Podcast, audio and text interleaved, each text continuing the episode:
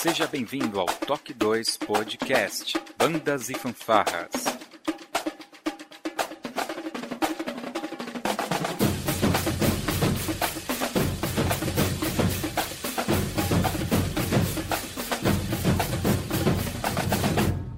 No ritmo da vida, na batida do coração.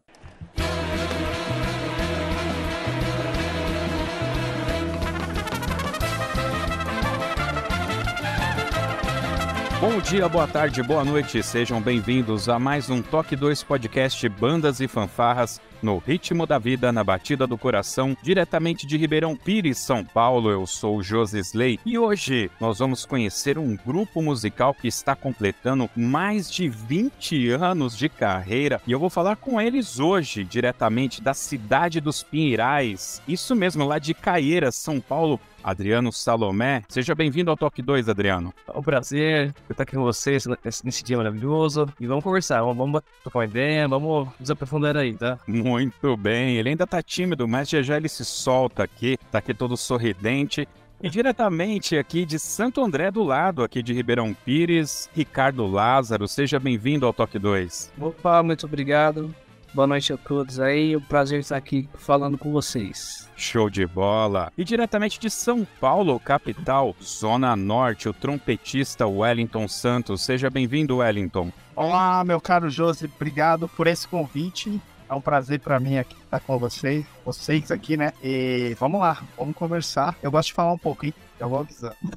Muito bom. Eu vou, eu vou falar. Tá certo. E o dono do Som Brass, diretamente de Mogi das Cruzes, você já conhece, ele já esteve por aqui, Israel Cardoso. Seja bem-vindo, maestro. Fala, meu querido. Boa noite. Dono é forçado, né? dono, você não é o dono? Não, não, dono nada. Não moro nem da minha casa, não sou dono nem da minha casa, eu moro de aluguel. Obrigado aí pelo, pelo convite aí, pela oportunidade de falar um pouquinho aí do nosso trabalho. É, espero que tenham, a gente tenha um, um bom podcast aí, divertido. Eu sou, pra eu pagar o passe desses músicos aí, eu tenho que ganhar, ganhar bem pra pagar eles. Aí você, você dono de alguma coisa. Eu pago um trilhão de dólares pra cada um. Show de bola. É isso, pessoal. Nós vamos conhecer um pouquinho da história do Som Brass logo depois da nossa vírgula sonora.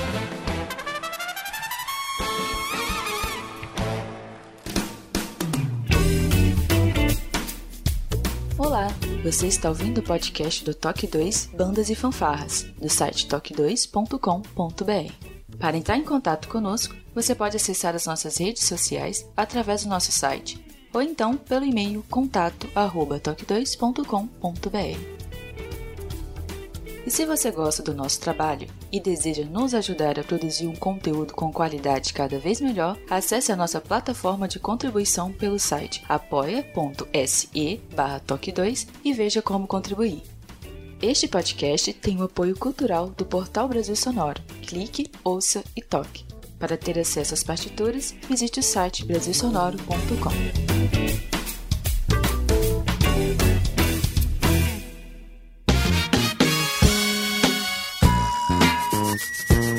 Muito bem, meus queridos, é isso aí. Eu gosto sempre de falar da onde apareceu a galera que aparece aqui no Toque 2, onde que eu conheço eles. Obviamente, a gente já teve um contato aí com o maestro Israel Cardoso por conta dos projetos musicais lá de Mogi das Cruzes, e aí a gente teve esse contato e a gente tem um podcast aqui com o Israel falando esse projeto maravilhoso, vai ter link aqui no post. E eu, aos poucos, né, fui descobrindo aí que tinha esse grupo aqui, né, é, eu sei que no Brasil tem é, vários desses grupos como vocês, né, mas é, não é tão divulgado, né, Israel? Me parece que não tem muito espaço. Eu tô redondamente enganado, cara. É, eu, eu acho que o nicho é bem restrito ali pra galera ali dos metais mesmo.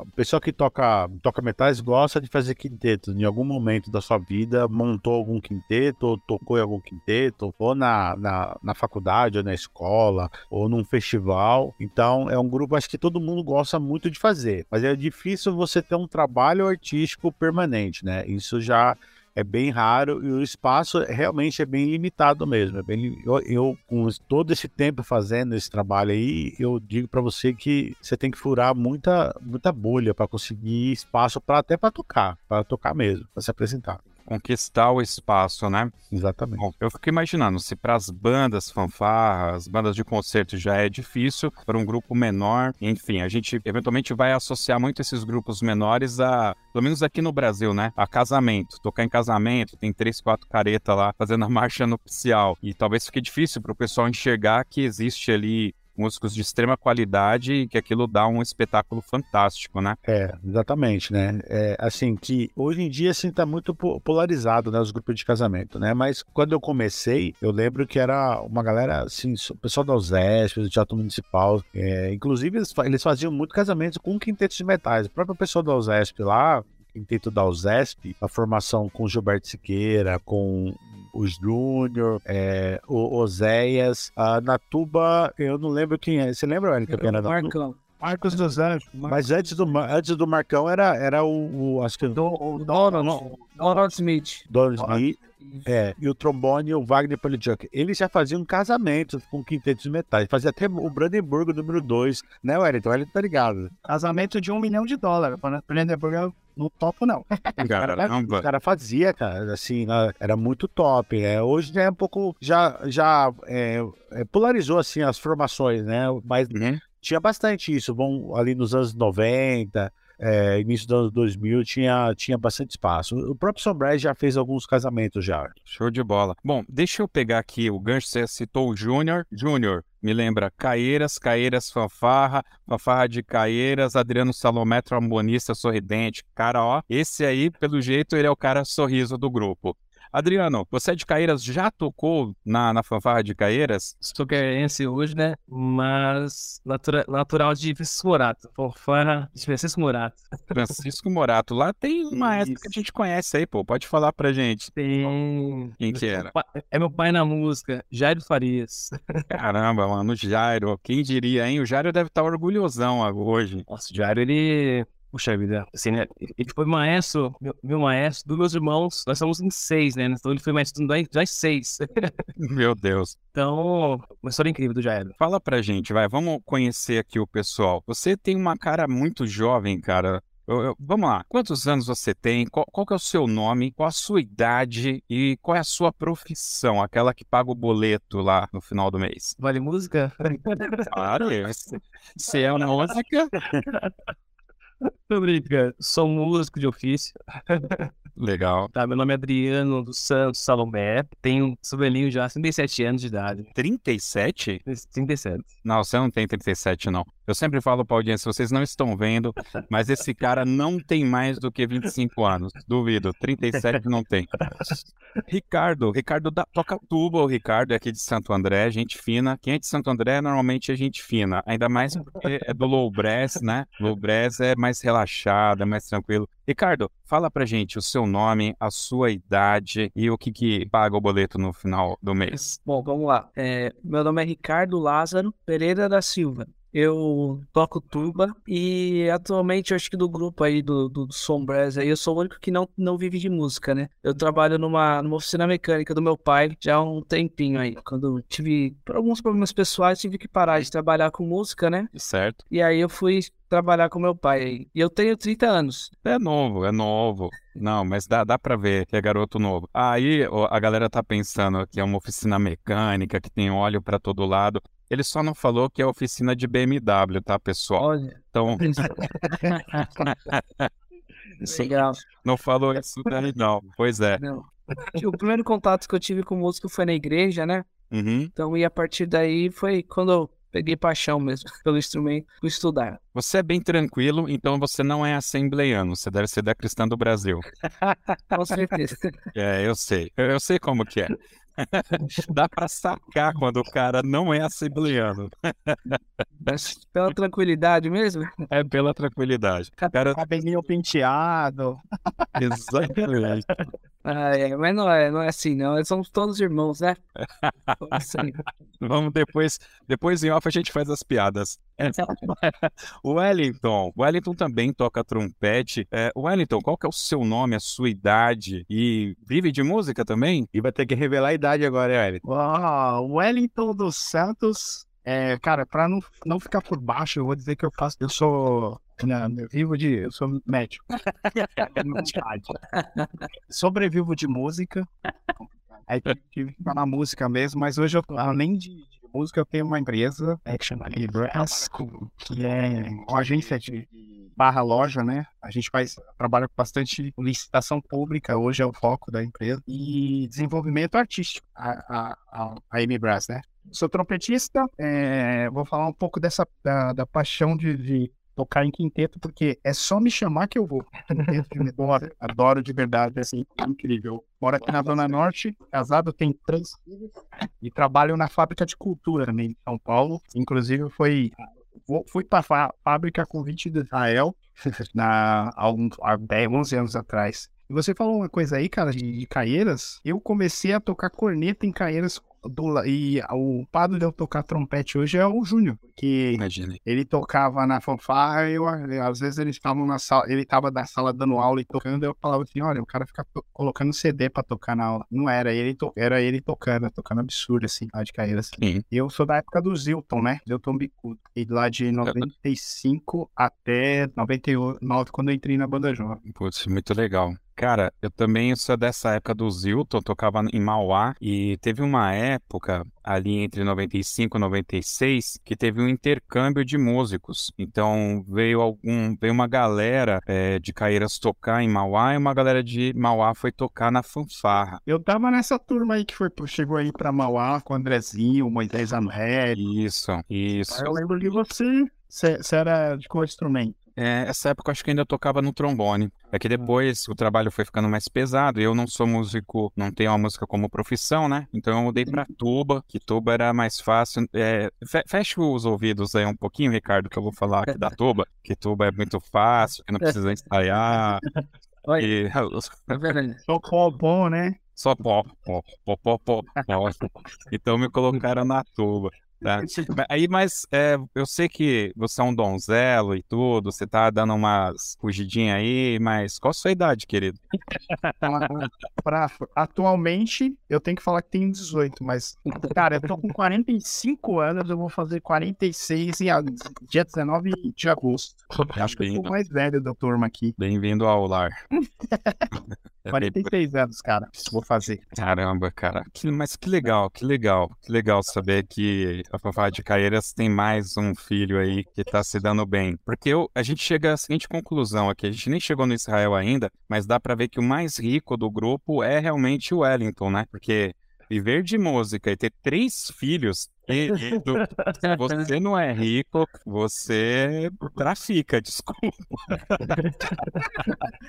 Cara, então, a, o, isso, ou ele casou com uma mulher rica, né? Também tem essa? Pode ser. Ah, gato, pode ser. Não, mas três, Três filhas é um projeto. Qual é o projeto? Eu tenho um 18, até os, a minha mais nova tem um ano. E ela fez um ano no dia 18 agora passado. E aí eu até postei. Daqui a 17 anos ela vai ter o primeiro emprego. E aí eu não preciso trabalhar, os outros vão estar trabalhando e recebendo em casa. O projeto é para 18 anos. Então eu não sou rico, mas eu vou ficar. Investimento. A criançada ficar Olha, a gente tem a mesma idade e semana passada eu entrei lá no site da Caixa, falta 14 anos para me aposentar, hein? Eu não sei se você tá muito no time aí. Mas vamos lá, vamos lá, espero que dê certo. Vou, vou, entrar, no, vou entrar no lance da caixa, mas eu, eu, ainda eu sou daquele que pensa. Não sei se é porque eu morei nos Estados Unidos e, e lá rico, a galera. Rico, pessoal, rico. Não. Rico, não, não preciso mais. É rico. O Israel também morou, então ele é bilionário. Eu só, eu só...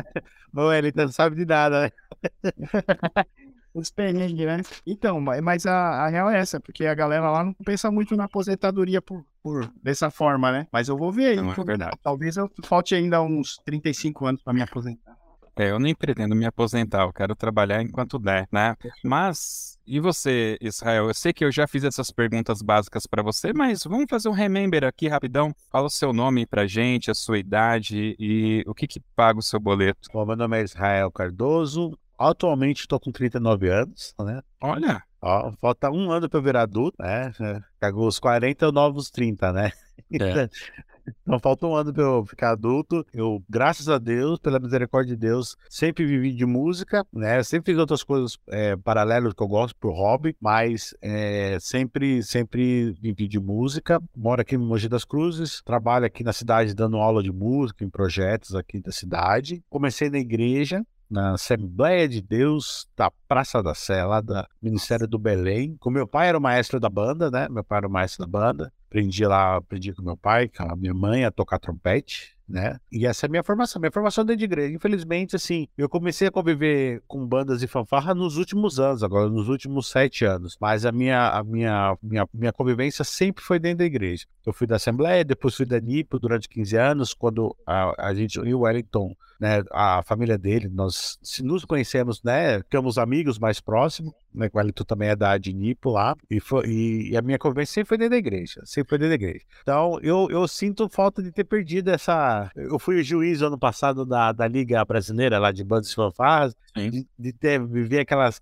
aquela, aquela convivência com a galera ali, aquela zoeira, aquela resenha. Eu não, infelizmente, eu não tive essa experiência. Eu sinto, eu sinto essa falta assim, na, minha, na minha vida. Mas eu pude. A igreja é uma, é uma outra, né? Você sabe disso, né? É uma, outro perfil, né? A gente não faz repertório tanto, é mais os índios né, da igreja, tocar da harpa, essas coisas. Mas para mim foi muito bom. Eu eu sou muito grato de ter tido essa oportunidade. Basicamente é isso. É, o Israel tem aqui um podcast que eu conversei com ele, vocês vão perceber que toda a vida dele foi pautada realmente numa carreira musical que eu coloco junto com outros podcasts, por exemplo, como do, do Flávio Gabriel, do próprio Marim Meira, outros que já foram construindo a sua carreira já pautada em cima da música, né, desde muito cedo, né, e hoje vocês basicamente estão aí colhendo esses louros, né? Porque existe uma grande diferença de quando um músico ele traça uma carreira planejada e, e para quem entra no, no, no, no, vai da valsa, né? Tem muito cara aí que lá na adolescência fez uma casaca, percebeu que poderia ganhar mais do que o pai que vendia cachorro quente, mas não investiu nada na carreira, né? E aí quando chega na, né, nessa fase da idade, depois dos seus 35 anos, não tem onde cair morto, né? Não,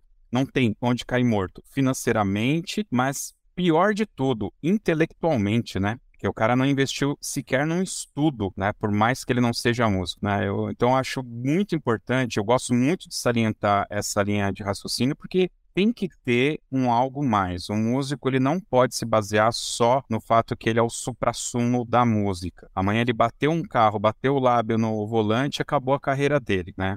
O infelizmente, não tem, não tem isso. Eu, eu, eu só, só, pegando um gancho na sua fala aí, é, é, eu acho muito. Eu estava até conversando com a minha esposa esses dias sobre, sobre, sobre isso, né? Exatamente isso que você está falando eu sempre pensei em ser músico, eu nunca pensei em ser trompetista. Eu acho que acho que foi a primeira coisa que me fez manter a, a, resiliência. É lógico que durante os 10 anos da minha vida eu foquei em ser trompetista, é, fazer audição, trecho de orquestra, querer estudar fora, com aquilo que todo mundo sonha em fazer, né? Mas eu sempre me vi, nunca me vi tocando em orquestra, sempre me vi tocando em tudo, fazendo, tocando qualquer estilo, estilo musical, dando aula, compondo, escrevendo, arranjando. Então, eu sempre pensei na carreira, né? E o que, que, eu posso fazer na carreira musical? Às vezes você pode ser um músico executivo, como por exemplo o Wellington está sendo agora, ele é executivo, CEO de uma empresa. Você, ele continua sendo músico, ele continua tocando, ele continua, ele rege, ele canta, faz, ele dá aula de canto lá na Rock Cultura, ele faz vários trabalhos e ele é músico, ele não é só trompetista, né? Então, quando se o, se o músico, porque tocar bem jovem é muito fácil, Sim. entendeu? Quando você tem, você tem tempo para estudar, você tem o dia todo para ficar em casa tocando, é, você tem a juventude ao seu favor, você tem o talento ao seu favor, e as bandas e fanfarras tem muito cara tocando pra caramba, agudeiro, bom de bico, papapá. Agora é difícil você fazer isso é, com carreira, entendeu? Aí você abrir mão, às vezes, de sair para guardar o dinheiro, para comprar um, um, trompete, comprar um bocal, ou você é, fazer trabalhos para complementar,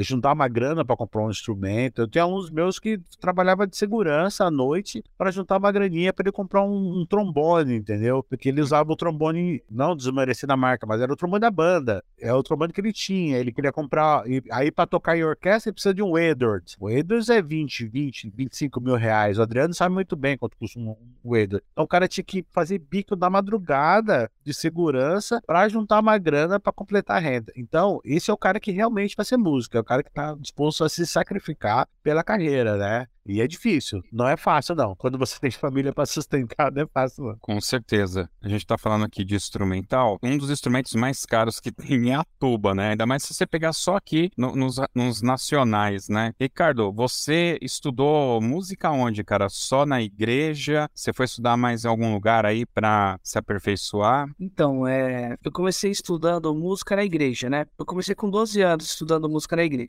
Aí, mais pra frente, eu, eu tocava outro instrumento, né? Tocava violino na igreja, porque por pressão do meu pai, que meu pai é violinista lá, e eu era pequeno, né? Não, não tinha uma estatura boa, e eu sempre gostei de tuba, mas não tinha como tocar. Aí, quando eu fiz mais ou menos uns 15 anos, 14, 15 anos, eu consegui comprar um instrumento, que era o, que, o instrumento que eu queria, e aí fui estudando. Em 2008, eu fiz o, o Conservatório Vila Lobos, estudei lá um tempo. Aí fui estudando, comecei a fazer aula particular com os professores. Em 2012, eu comecei a fazer aula com o Marcos dos Anjos. E aí eu fiz um ano de aula, de aula com ele e entrei na, na Cantareira, na faculdade de Cantareira, e aí eu me formei lá. Você se formou como músico é, performático ou, ou aquele curso de licenciatura? Não, foi bacharel mesmo. Bacharel, legal, Bacharel. legal. E, e aí, a partir daí, eu toquei na banda jovem também, um período, eh, fiz bastante quinteto, até toquei com o Wellington também, alguns grupos também, e foi isso aí. É, tem uma boa formação musical, então.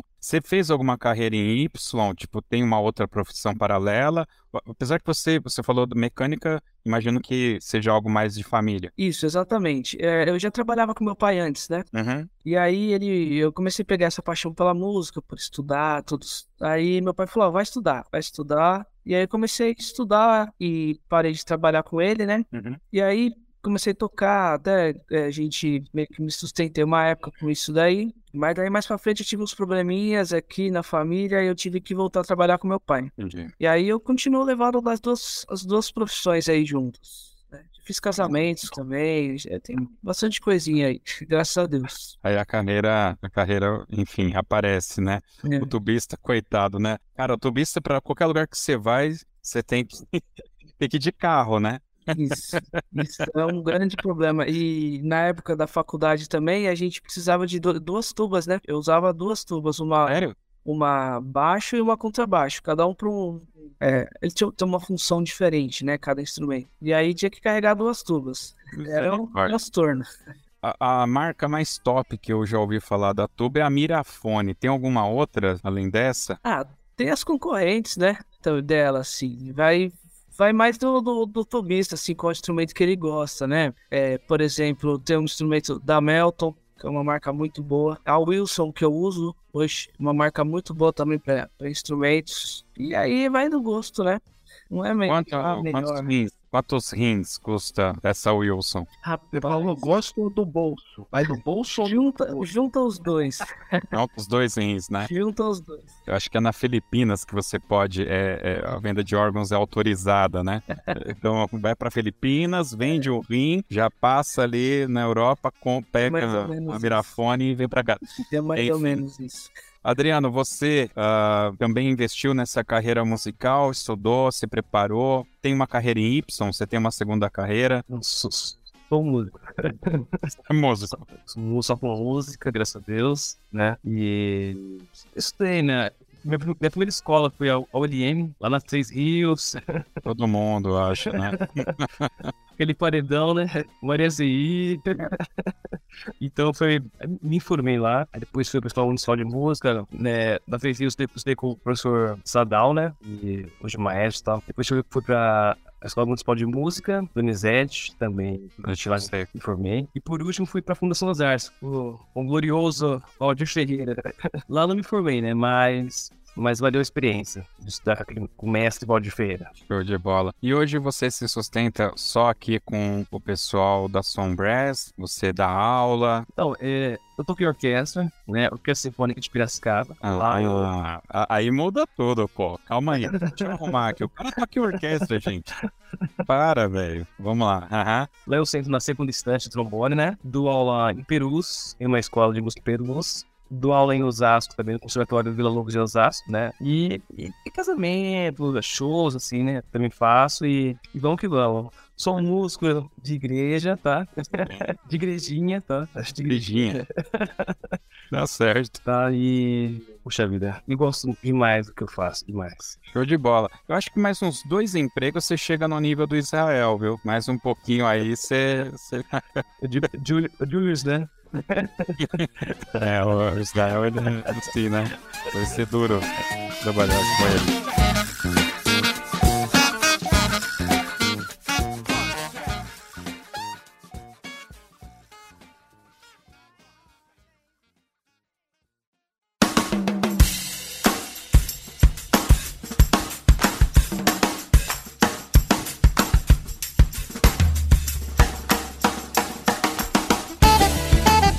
Mas e aí, quem que juntou essa galera aqui pra fazer essa sonzeira? Quem que foi atrás? Como que foi essas conexões aí, Israel? Bom, é, bom, sobre primeiro me defender aqui, né? Sobre trabalho. Bom, assim, o quinteto, o quinteto já passou por 200 formações, né? Imagino. Porque manter um grupo aqui no país, para quem já tentou montar um grupo aqui no país, é quase impossível você manter a formação original. Né? Eu admiro muito os grupos, tem vários grupos aí, o, o Brazuca, por exemplo, a formação, nem, nem o Brazuca mais tem a formação original. Não, não tem mesmo. Nem eles têm mais, mas é difícil, porque a, a- a- primeiro que a- a- nós fazemos o trabalho é, de forma por- pelo som, que a gente gosta da música, de fazer a música, não é, não é uma profissão, né? não é trabalho. Isso no mundo inteiro, basicamente. A maioria dos quintetos não, não são profissionais. São grupos formados por, por, por músicos profissionais, né? Ou são grupos que estão dentro da universidade, né? São professores da universidade que se juntam e faz, fazem um grupo, alguma coisa assim. Inclusive aqui no Brasil. Então, então você às vezes precisa substituir um músico mesmo, né? É porque vai não entrou em orquestra, mudou de cidade, pô, a agenda não tá dando certo. Então, quando a gente começou o grupo, lá atrás, ah, nós começamos só com os músicos da igreja, lá da Nipo mesmo, da Nipo brasileira. Eram todos os músicos da Nipo brasileira. Inclusive o Edinho, que é um dos criadores do Brazuca, ele é da formação original do, do Sombrais. A primeira apresentação do Sombrais, ele foi subir do Moisés, velho. Era o Wellington. Wellington sabe quem eu tô falando, o Moisés, o Moisés lá do registro do Corujão. Moisés, sim, sim. E aí o Moisés não pôde ir, eu não lembro qual era a razão. E aí a gente foi fazer nossa, nossa apresentação. A gente só tocava duas músicas. O Just a Close Walk, do, do Canadian Brass, aquele book intermediário. E o Trompete Voluntário, também do book intermediário. Do... E aí a gente foi tocar lá na, na primeira igreja batista de, de São Paulo, que fica ali na, na Júlio Prestes, ali, perto da Sala São Paulo. E aí tinha uns músicos da USESP, pela maior vergonha, a gente tocando mal pra caramba, meu Deus. Porque o quinteto, porque assim, o quinteto, ele, ele cresceu junto com, com a formação das, dos músicos. Os músicos eram músicos estudantes, amadores, e a gente foi crescendo e desenvolvendo junto. Então, se vocês verem algumas gravações antigas, você vê a diferença do nível do grupo. Mas é porque foi isso, né? Começou, a gente já, é- já não tinha formação, nada. A gente foi estudando e conseguindo. Então a gente mudou bastante a formação. Se eu tem, tem música, eu nem lembro mais o nome. Que então, qualquer jeito, vergonha. Mas é porque muita gente participou. Então, e essa, essa nova formação é desse ano mesmo. Porque nós tivemos o Marcão, que tava tocando, era trombone baixo, que tocou nos últimos sete anos com a gente. Ele foi para Ribeirão Preto, né? No início do, do ano passado mesmo, ele já foi para lá. E o Victor também saiu do grupo, que era o outro trompete. Saiu do, saiu do grupo. Então, o- a gente, é, o ano passado a gente ficou meio parado, porque tava todo mundo voltando, né? Aí falou assim: ah, esse ano que a gente voltou com a corda toda, aí a gente chamou os amigos aí. O Wellington, eu, eu queria comprar o passe, do, eu já tentei comprar o passe do Wellington acho que umas três vezes já, né, Wellington? Eu já liguei, ô Wellington, vamos, vamos, você não quer tocar conosco, não sei o quê, papapá. Pagou eu vou, meu lindo. Ué, eu, que- eu, eu gosto muito da visão de trabalho do Wellington. assim, eu acho que gente- eu sempre me, me identifiquei muito com a visão de trabalho dele, como ele pensa a música, como ele pensa é, a profissão. E eu sempre quis ser o Wellington tocando com a gente. E dessa vez deu super. E dessa vez tudo certo. Essa formação, essa formação atual, quem chamou todo mundo foi o Edson, nem fui eu. é, é o Edson que, que- o Edson que não tá aqui com a gente, né? e Tá, deu problema na internet dele. Ele que chamou todo mundo. O Ricardo foi indicação do Thiago, que também é amigo nosso em comum, em comum aqui, é, é, indicou o Ricardo. E o Adriano tá com a gente já há uns sete anos, né, Adriano? Que foi o Victor que chamou o Adriano há sete anos atrás. Então, é, a gente tocou por sete anos com trombone baixo. Sete anos com trombone baixo e agora voltamos para a tuba novamente para esse tipo de formação. Mas é manter o grupo é difícil, é muito, muito complicado. Então a gente trabalha com sub. É, teve vários ensaios nossos já aqui que veio sub, é, cobria alguém, porque senão você não consegue fazer o trampo, não consegue tocar, não consegue ensaiar, se apresentar. E tem que ser assim. Eu acho que o grupo tem que, a gente tem que ser flexível, né? Porque quando eu era moleque, quando a gente estava montando o grupo, a gente ensaiava na faculdade, eu ensaiei muitos anos na FAAN, aí eu tinha, todo mundo tinha tempo, a gente ensaiava na IMESP direto, a IMESP ajudou muita gente, sabe? Desde arrumar trabalho, porque a gente acabou meio que virando um grupo residente ali da IMESP, e a gente ia substituindo, assim, alguns grupos. Ah, teve uma vez que a gente substituiu a Jet Sinfônica, é, inclusive num festival lá de Caieiras, lá. Teve um, tinha um, teve um festival de música em Caieiras, aí acho que não acertaram muito bem o valor do cachê do, da Jazz Sinfônica, e aí chamaram, tá, então vocês têm algum grupo aí? Aí chamaram nós. A gente era tudo aluno na época da, da IMESP, a gente foi lá tocar lá no teatro. E assim, você precisa estar em alguma instituição, é, isso ajuda demais, cara, movimentar, porque é fácil de você reunir a galera, ensaiar, ter espaço. Hoje, pra gente arrumar espaço para ensaiar é uma dificuldade. Cada um mora no canto do Brasil, né? Então, assim, São Paulo... São Paulo é um país. É um país, né? Então é difícil achar horário. Então é uma luta. Assim, quem tá no grupo hoje é porque quer mesmo que tá afim de fazer, não é porque se, se, por causa de dinheiro ou da grana, não, é porque gosta de fazer o som mesmo. Eu não sei se eu respondi a sua pergunta que eu já esqueci. Não, res, res, respondeu, respondeu sim, que é, que é, essa união mesmo, saber de onde que puxou e tudo, então é, é, é, já sabido, acho que quem é do meio sabe realmente que é difícil manter um grupo tão coeso durante tanto tempo, né? São 22 anos, é, vocês estão completando 22 esse ano ou é 23? 22 em julho. 22 Começamos, em julho. É, é, assim, a, a, a formação do grupo é, foi um amigo nosso, o Eliel Matos, ele é músico da, da Polícia Militar, lá da banda sinfônica da Polícia Militar. É também da Nipo, né? Como eu falei anteriormente, todo mundo, saiu da igreja de Nipo esse quinteto. E ele chamou todo mundo para fazer quinteto. Aí chamou é, eu, Rodrigo, Moisés, o Claudinho, que era trombone baixo, Claudinho, e o Matos, é, que era o trombone, trombone tenor. Então ele chamou eu, então, eu não sou nem o criador do grupo, nem o nome foi eu que dei. Foi tudo foi o Matos. Eu sou meio, só o membro fundador mesmo, assim, porque eu tava desde o dia 1, assim, desde o dia 0. E a gente, a gente formou, dessa formação é, lá para estudar, para praticar, fazer repertório, música de câmara e, e, coisa e tal. E eu já esqueci de novo a pergunta. Desculpa, eu estou enrolando aqui, mas acho que é o horário.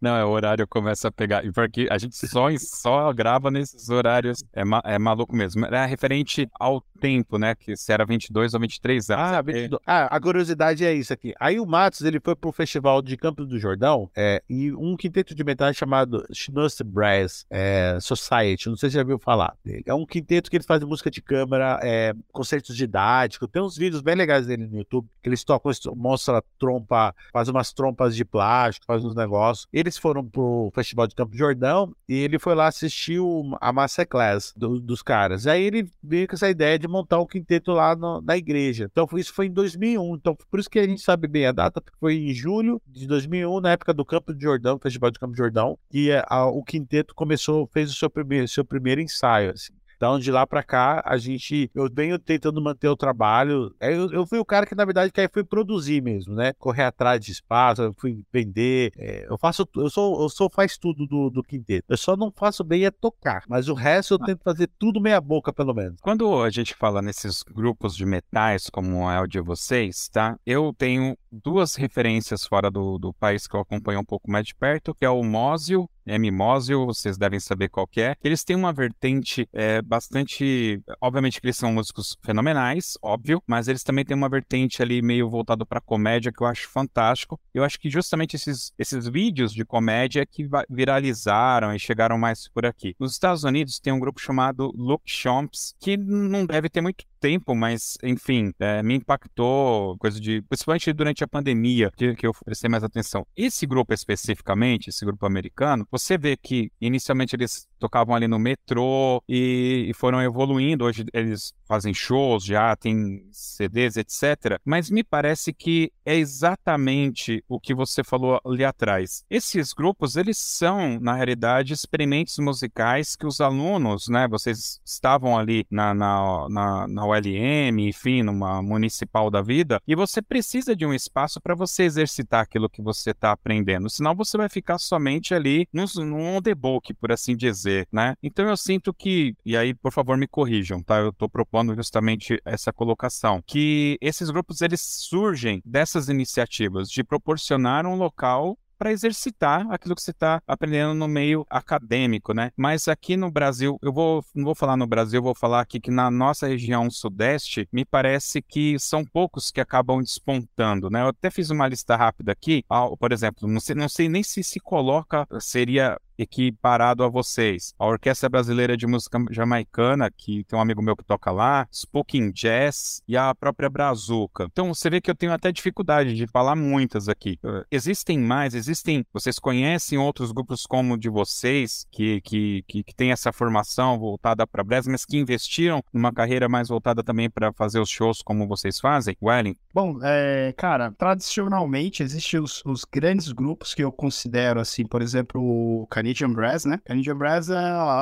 é um dos maiores exemplos para a gente, para esse tipo de formação de quinteto de metais, porque os caras há muitos anos, gerações passaram por lá e virou o que de fato a gente busca hoje, né? E, 40 anos. 40 anos, há 40 anos, é, e, tipo de, de a geração do Fred Mills, agora a geração do Caleb, né? Que já passou por, por outros, outros caras. Eu tô falando do Canadian Brass, mas e, e os caras hoje eles são, são uma, uma marca, uma empresa que, que, que consegue né, é, viver de fato artisticamente. Cara, tem um trabalho incrível de, de repertório para venda, discos, uh, shows, é, programas com, com na parte acadêmica, né? Com escolas, chegaram a vir em Campo Jordão, enfim. Acho que Canadian, Canadian Brass foi uma dessas primeiras a formação, formações de, de, de, grupo, juntamente com o Empire Brass, que também que é, é, e o American Brass também. O Empire Brass eu tenho uma, uma experiência bacana que eu estudei com o Mr. Reese, que era o,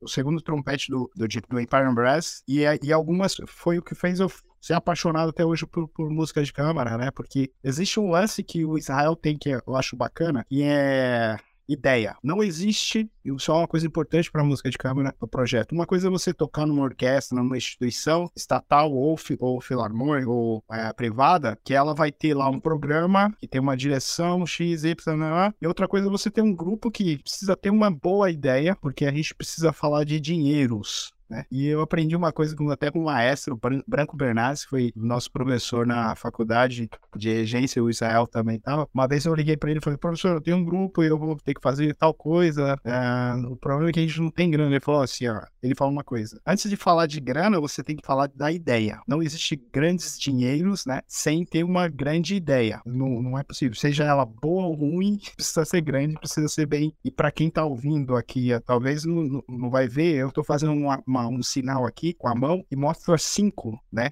Os cinco dedos, todos diferentes, nenhum, nenhum é igual ao outro. E o problema do quinteto, do grupo de música de câmara, seja quinteto de sopro, quinteto de metais, é a gente entender a ideia que tem o uníssono, né? A saber qual é essa ideia e pessoas diferentes, com pensamentos diferentes, conseguir captar essa ideia, né? Conseguir pegar a ideia, né? Então, tem o, o, German Brass, o Imperial Brass, hoje tem o Minosio Brass, que também que é um grupo que a história que eu conheço desse grupo, que você citou, os caras começaram num pub, assim, num bar, por isso do nome, né? Mas os caras, depois do... Antes de sair pra fora, os caras fizeram aula de clown, né? De palhaço, fizeram é, canto, fizeram. Eles já são músicos extremamente. O, Thomas Gensch, né, que é um dos, dos trompetistas lá, o cara é fenomenal, cara. É incrível. O trombonista é um ET, quase chega quase perto do Adriano, né? O tubista, mais um pouquinho, ele chega no Ricardo.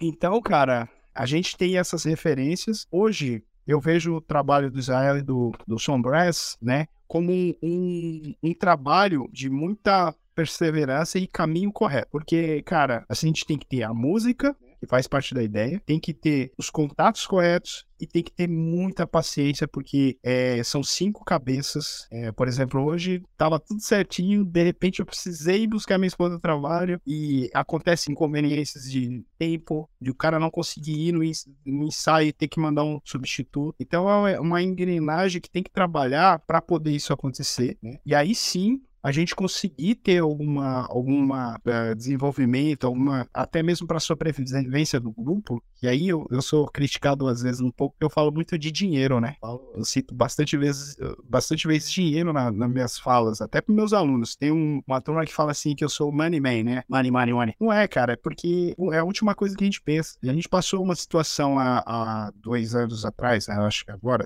não sei o que, da pandemia, que a gente viu isso, né? Uh, eu tive amigos ganhando, que ganha por mês aí 20 mil reais, vamos falar dinheiro, e que do nada deu um mês, tá ganhando mais 20, porque é autônomo, né? Aí com música. Aí, dois meses, três meses, quatro meses, o cara me liga de manhã cedo e fala, cara, eu não tenho dinheiro para comprar leite pro meu filho. E aí você chega numa situação, cara, eu fico emocionado quando eu falo essa, essa parada, porque é, é pesado você, você ouvir isso de um cara e, tipo, de um cara que você não espera assim, mano, não, não é possível. O cara tem uma baita de um carro, tem uma casa, mas não tem, bicho, assim, a gente tem que entender que músico é sim uma categoria especial, mas não é diferente do que qualquer uma outra profissão. Então, o, o quinteto tem que ser um projeto. Né? Na minha cabeça, isso não tem que ser um projeto onde, como vou, de uma vez voluntário, ele tem que ter mais valor do que se fosse um cachê, né? Porque um cachê custa, vamos lá, vai, eu vou valorizar meu cachê. Mil reais pra tocar um cachê. Você toca até mil reais. Depois disso, você vai embora. Um quinteto, um grupo, uma ideia, que nem o Israel,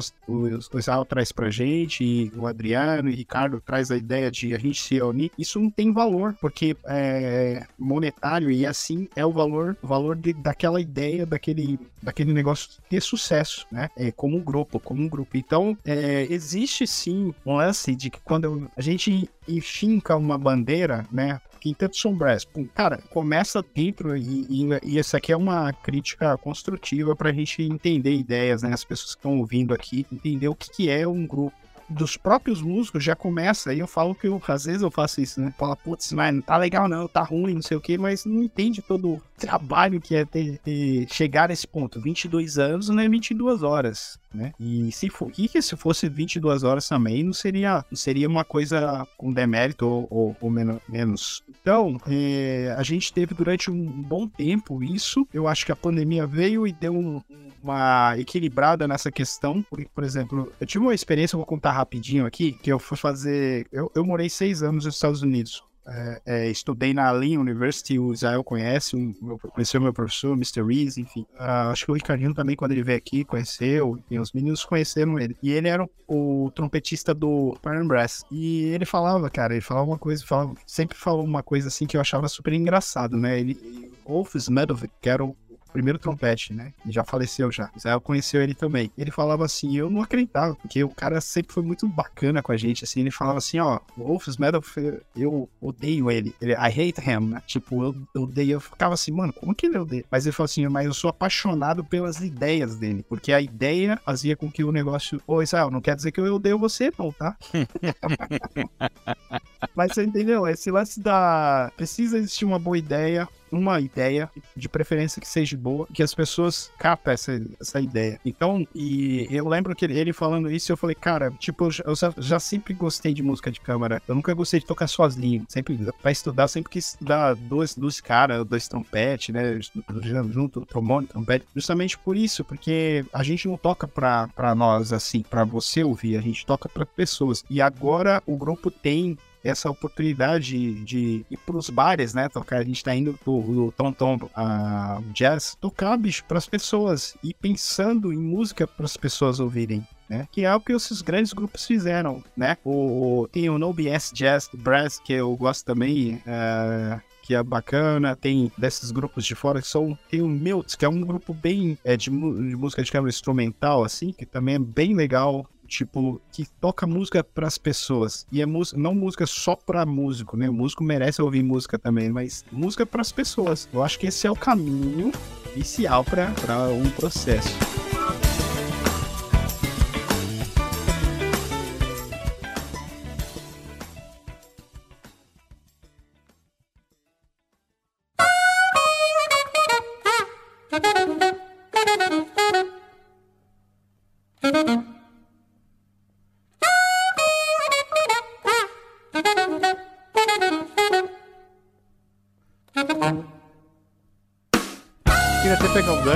Falou, Ayrton, sobre, sobre a questão da grana, né? Sobre a questão, questão do dinheiro. Dinheiro, dinheiro, dinheiro, dinheiro, cifrão se você tem um bom produto, isso vai automaticamente, é, as pessoas vão comprar. Eu vou dar o um exemplo do, do Brazuca, que é o quinteto, acho que é o mais hypado do momento aí, nos últimos, nos últimos 10 anos, acho que eles completaram 10 anos. Eles criaram um bom produto, né? E eles estão tocando direto. Eles anunciaram essa semana mesmo aí que vão se apresentar no interior, porque o produto que eles vendem é bom, né? E aí, fora isso, tem o comprometimento artístico dos músicos.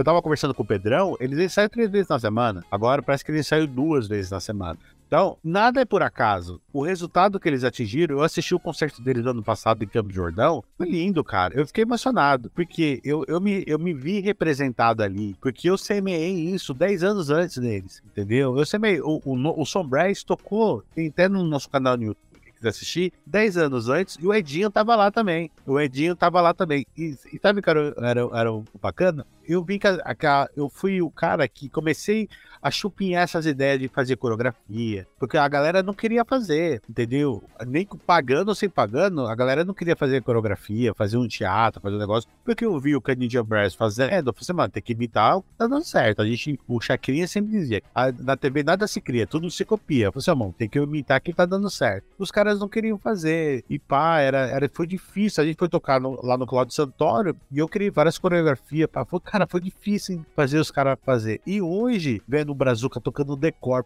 era tudo o que eu sonhava em fazer, mano. Tocar decor, fazer coreografia, papapi.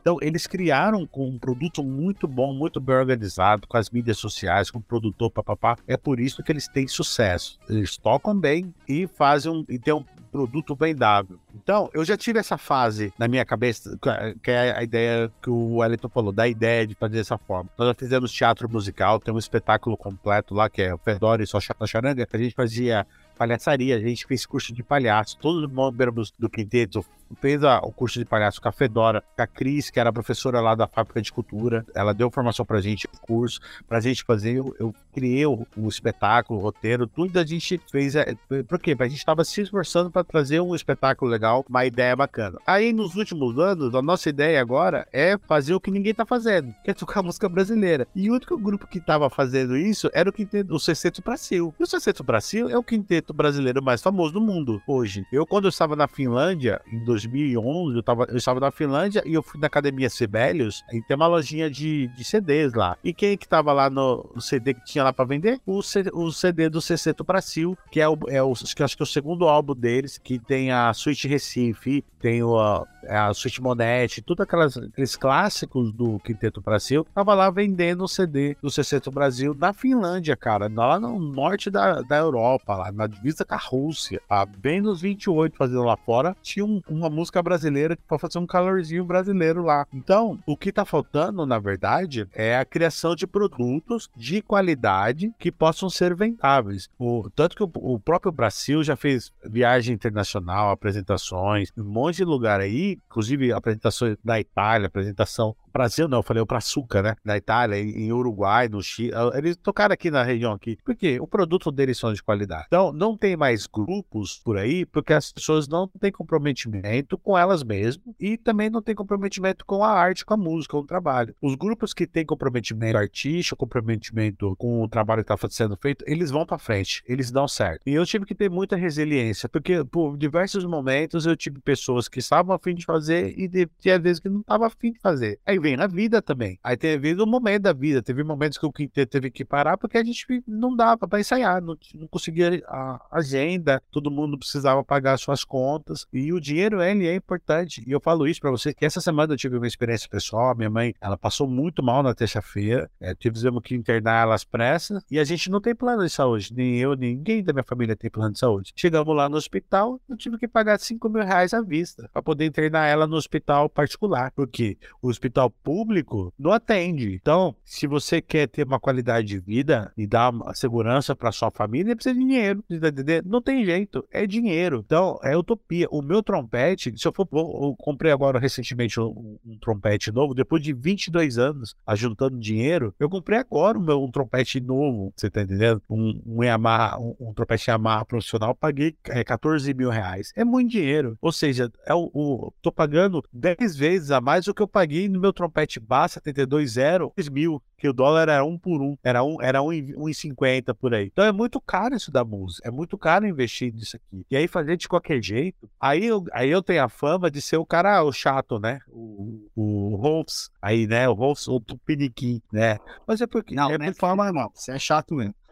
é, mas é porque eu gosto das coisas que ser feitas da, da, forma correta, de uma forma profissional, porque eu acho que nós fazemos as, o brasileiro é o povo mais talentoso do mundo, mais habilidoso do mundo, mas ao mesmo tempo é o mais preguiçoso para fazer as coisas. Tem preguiça de estudar, tem preguiça de ensaiar, tem preguiça de trabalhar. Ah, eu, eu, eu, tava, eu tinha uma aluna, eu tenho uma aluna num dos projetos, cara, eu, ela vivia triste porque não tinha trabalho. Aí ela estudou, fez técnica de. Ela é saxofonista técnica de, de, administração de empresa, aí não arrumava trabalho. Aí ela fez um concurso despretensioso e passou na aeronáutica, no concurso lá de sargento temporário. Aí ela, ela comprou carro, comprou moto, se estabilizou financeiramente. Sabe o que ela tá fazendo? Tá reclamando do trampo, falando que não gosta. Ela não tinha trabalho, ela não tinha dinheiro para comprar carro e nem moto. Você tá entendendo? Então é assim, esse, esse é a, essa é a mentalidade do brasileiro. Você tá entendendo?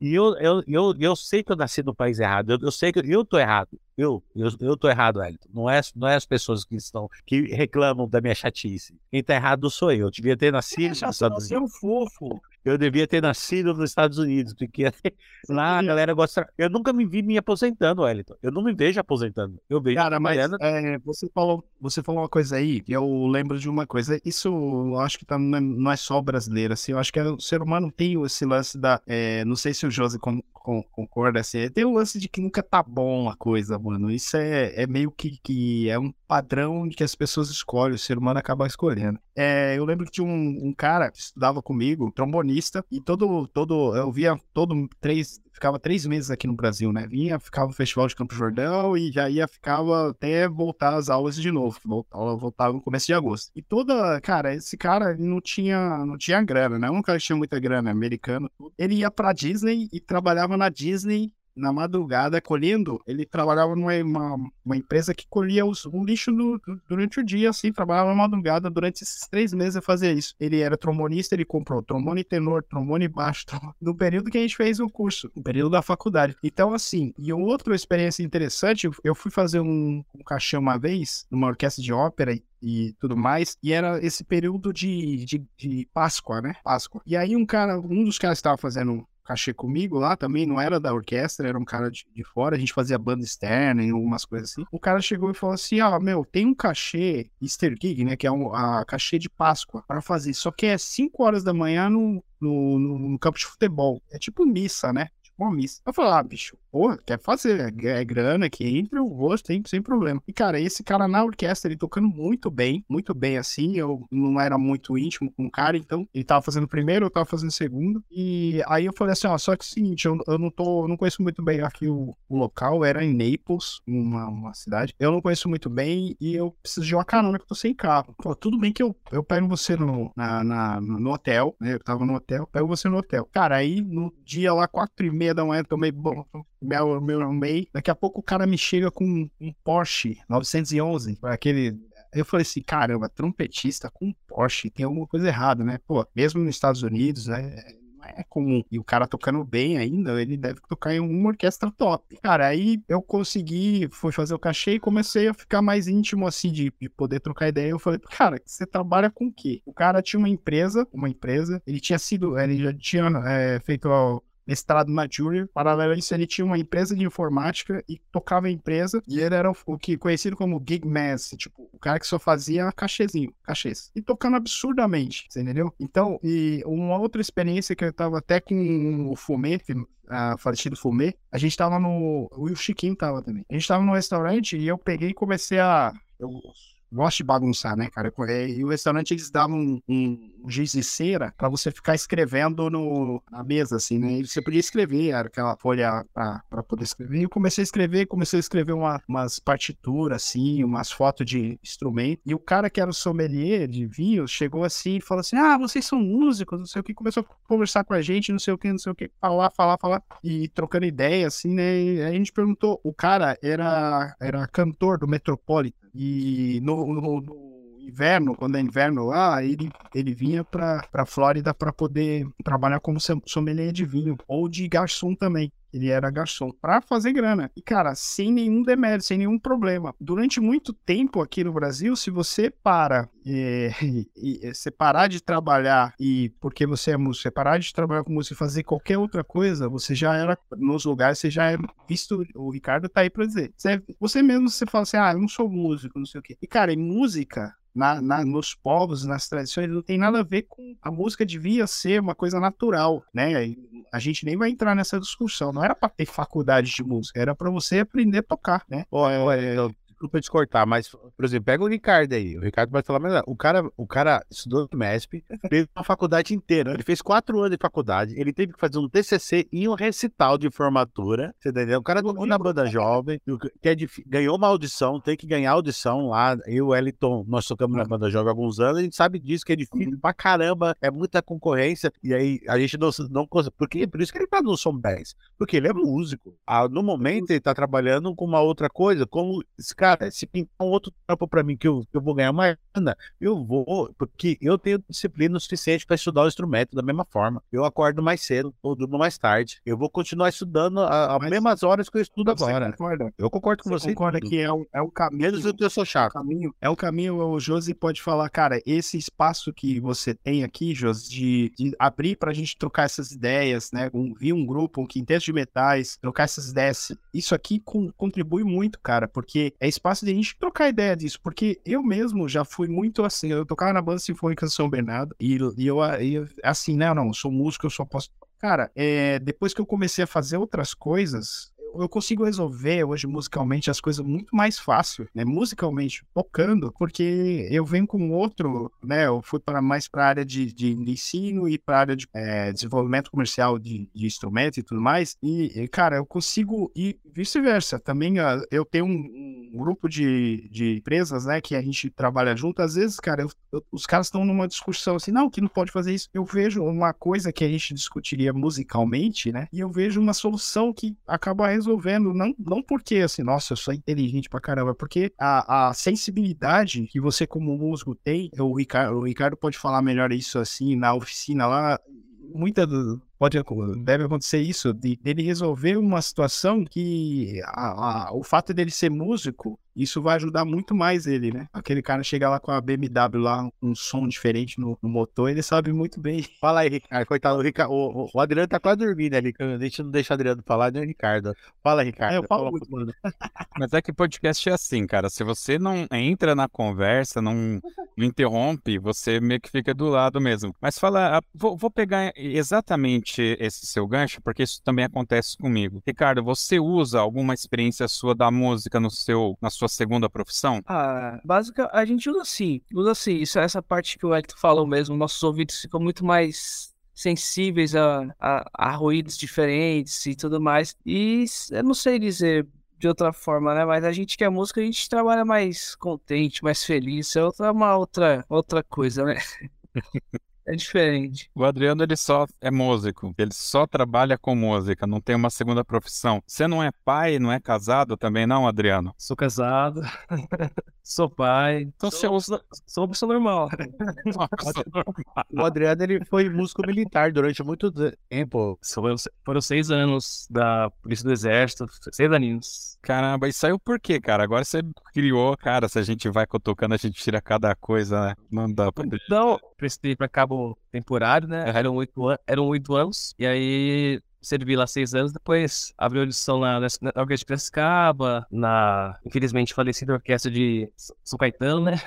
Prestei as duas, passei e aí, puxa, é, digo até que foi uma época maravilhosa, assim, uma época boa, né? E, puxa vida, deixa eu ver seis anos no Exército e, e, e, é, muito, é muito legal o Exército. Aprende demais. Nossa. É, que é uma opção profissional muito boa, né? Pra, pra músicos que estão jovens, estão chegando agora, né? E, e é interessante que antes, antes de entrar no exército, trabalhava na Veril, né? Trabalhava na Veril. E na Veril era, era um trabalho muito, muito pesado. Então eu cheguei no exército estressado, sabe? Dormindo mal. Então o exército me colocou no, diria, no, no eixo.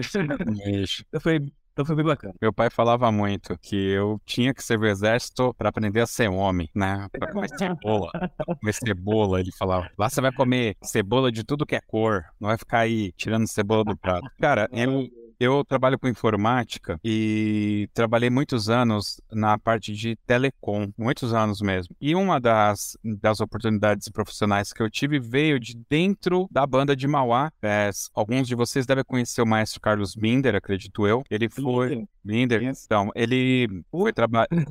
Desculpe, Adriano, pode falar. Com certeza. Com certeza. O Ricardo não conhece o Binder. Não. Não, não. Eu conheci, o, eu conheci o Bender porque a gente foi jurado juntos agora no final do ano. Ah, na LBF. Na LBF. É. Então, Conheci ele, assim, né? A banda lá de Mauá ia pra instrumentar o Beril, né? isso, exato. Eu conhe- eu conheci ele na Beril. Naquela época lá. E Caieiras, ele era amigo do Zilton e vivia em Caieiras também. Então eu imagino que o Ellen, em algum momento, deve ter esbarrado com ele lá. E aí eu tive uma oportunidade de trabalhar numa corretora de seguros do cunhado dele, né? Ele, ele trabalhava lá e ele oportunizou, na real, muita gente aqui de Mauá foi trabalhar nessa época lá. E depois ele mudou para uma, uma outra empresa, ele levou mais uma galera lá. Acho que toda a galera da minha época chegou a trabalhar com ele em algum momento fora da música, né? E acabou, eu, eu quando falo isso pra ele, ele fala: Não, eu não, não devo ter falado isso pra você, não. Eu falei: Falou. Um dia ele passei uma lição com ele, né? Eu não trabalhava ainda, ele falou assim pra mim: Josi, você realmente gosta de música. É, é gostoso ver como você tem uma paixão pela música, mas você não vai ser músico, não. ele falou pra mim: Não dá pra você, não. Ele falou, né? Enfim, eu já realmente não tinha essa ideia de ser músico, né? E fui seguir é, é, por ali. Mas essa história toda, pra, resumir, é o seguinte: há mais ou menos uns cinco um pouquinho antes da, da, da pandemia, eu cheguei num ponto da carreira assim que eu não queria mais aquilo. Técnico, eu não era muito técnico. E eu queria mudar. E aí eu tive uma oportunidade de mudar para uma área de gestão, né? É basicamente a mesma coisa ali, mas eu não ia mais pôr a mão, né? Eu ia meio que coordenar e tal. E aí eu fui estudar para essa questão da gestão e descobri a gestão ágil e hoje eu sou certificado Scrum e trabalho como Scrum Master, né? E dentro do Scrum, com a agilidade, ela vai falar muito de squad, né? A equipe ali tem uma, um, alguma, alguns números mágicos, né? Por exemplo, uma equipe tem que ter normalmente oito pessoas com ah, habilidades diversas. Alguém conhece aí algum grupo de pessoas que tem habilidades diversas? A gente que está aqui, por acaso vocês conhecem? Uma tal de banda, fanfarra, um quinteto, sexteto de metais?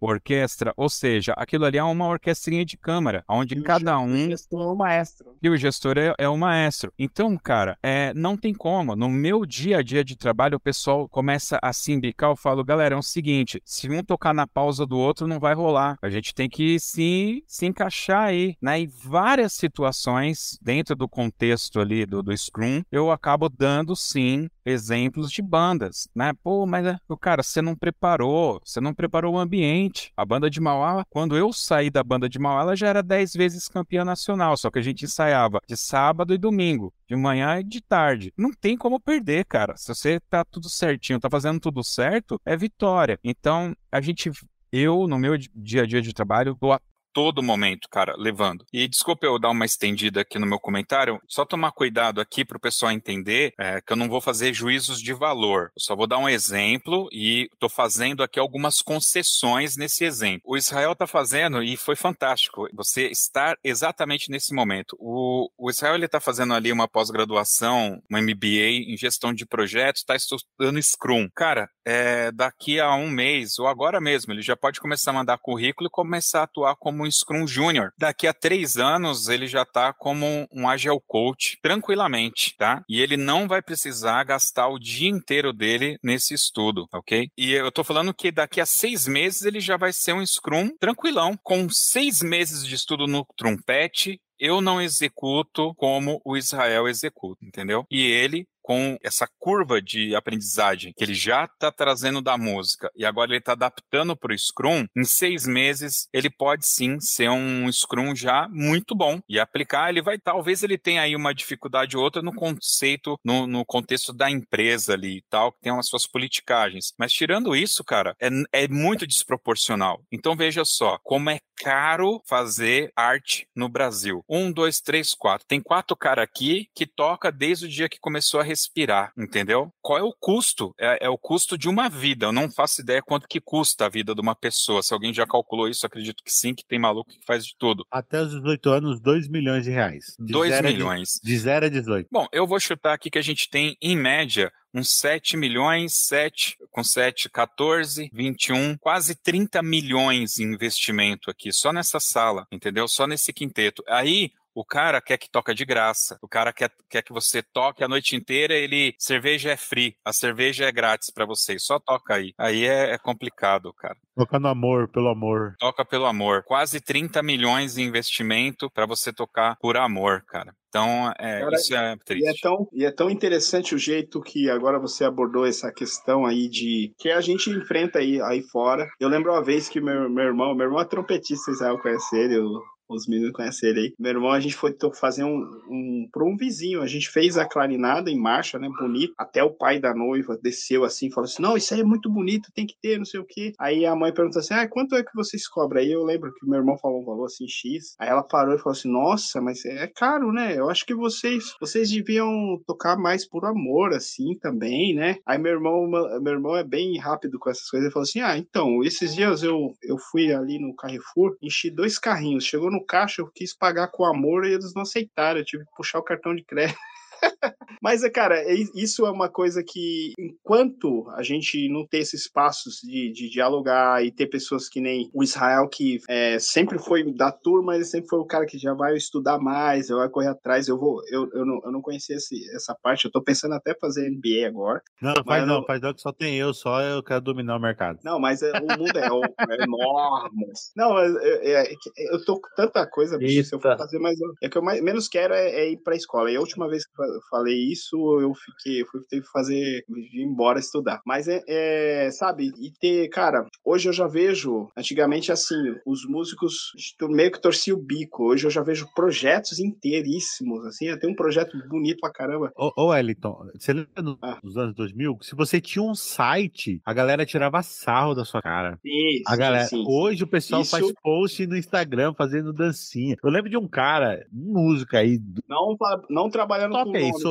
é, solista, solista, top, top. Ele tirava sarro do, de um e, cara que tinha site. Hoje ele posta vídeo sem camisa no Instagram, fazendo exercício e não sei o que, blogueirinho total, fazendo dancinha. O cara que tirava sarro de um cara que era empreendedor nos anos 2000. Hoje o cara faz propaganda. Você tá entendendo? É hipocrisia, meu velho. É por isso que o Brasil não vai pra frente. A cabeça é muito medíocre, você tá entendendo? Por isso que a gente não tem trabalho, o, Josi. Porque se, todo, se nós fôssemos unidos, a, a nossa cena seria muito forte, cara. Muito forte. E ainda, graças a Deus, que os metais são mais unidos ainda, né? Nesse nesse, é. nesse sentido a gente é mais unido. Desculpa, Wellington. Não, é, o que você fala tem, tem a, a justificativa, o objetivo e tudo, né? De, de a, eu acho que principalmente a gente ter esse, esse diálogo, né? Eu falo bastante de diálogo porque a minha agência, a M-Brass, a gente tem, tem, tem isso. E, cara, é muito engraçado que a gente fez uma ação é, onde a gente começou a colocar artistas na agenda, né? E artista, a, a ideia era ter artista que não, não se não tivesse um, um nome no mercado assim muito grande, juntamente com quem tem, né? E colocar artista, colocar artista. E foi muito engraçado que assim as pessoas que mais precisavam de auxílio, de uma ajuda assim, como fazer um vídeo, como né, eram as pessoas que menos se interessavam em fazer o processo, em aprender a editar um vídeo, em aprender a gravar, em, em saber que tinha um, uma situação engraçada. Eu pegar aqui um, um instrumento para você ver.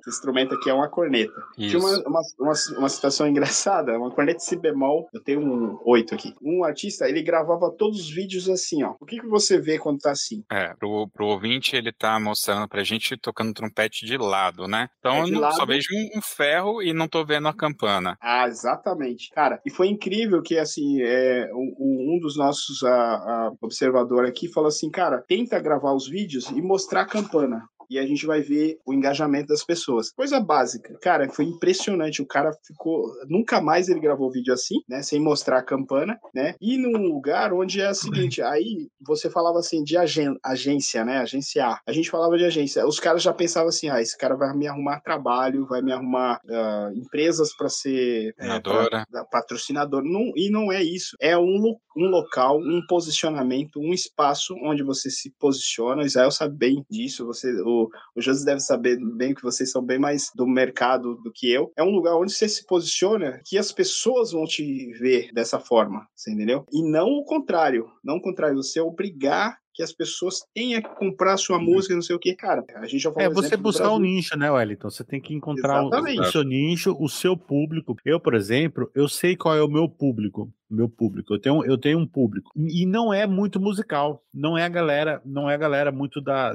da área da música. É, eu demorei muito para aceitar isso, porque a gente, às vezes, a gente quer muito ser que reconheçam o valor do seu trabalho, né? É, mas eu comecei a observar que as pessoas que gostam da minha música, gostam do que eu faço, do trabalho que eu faço, são pessoal de igreja que nem músicos são. São os irmãos simples mesmo.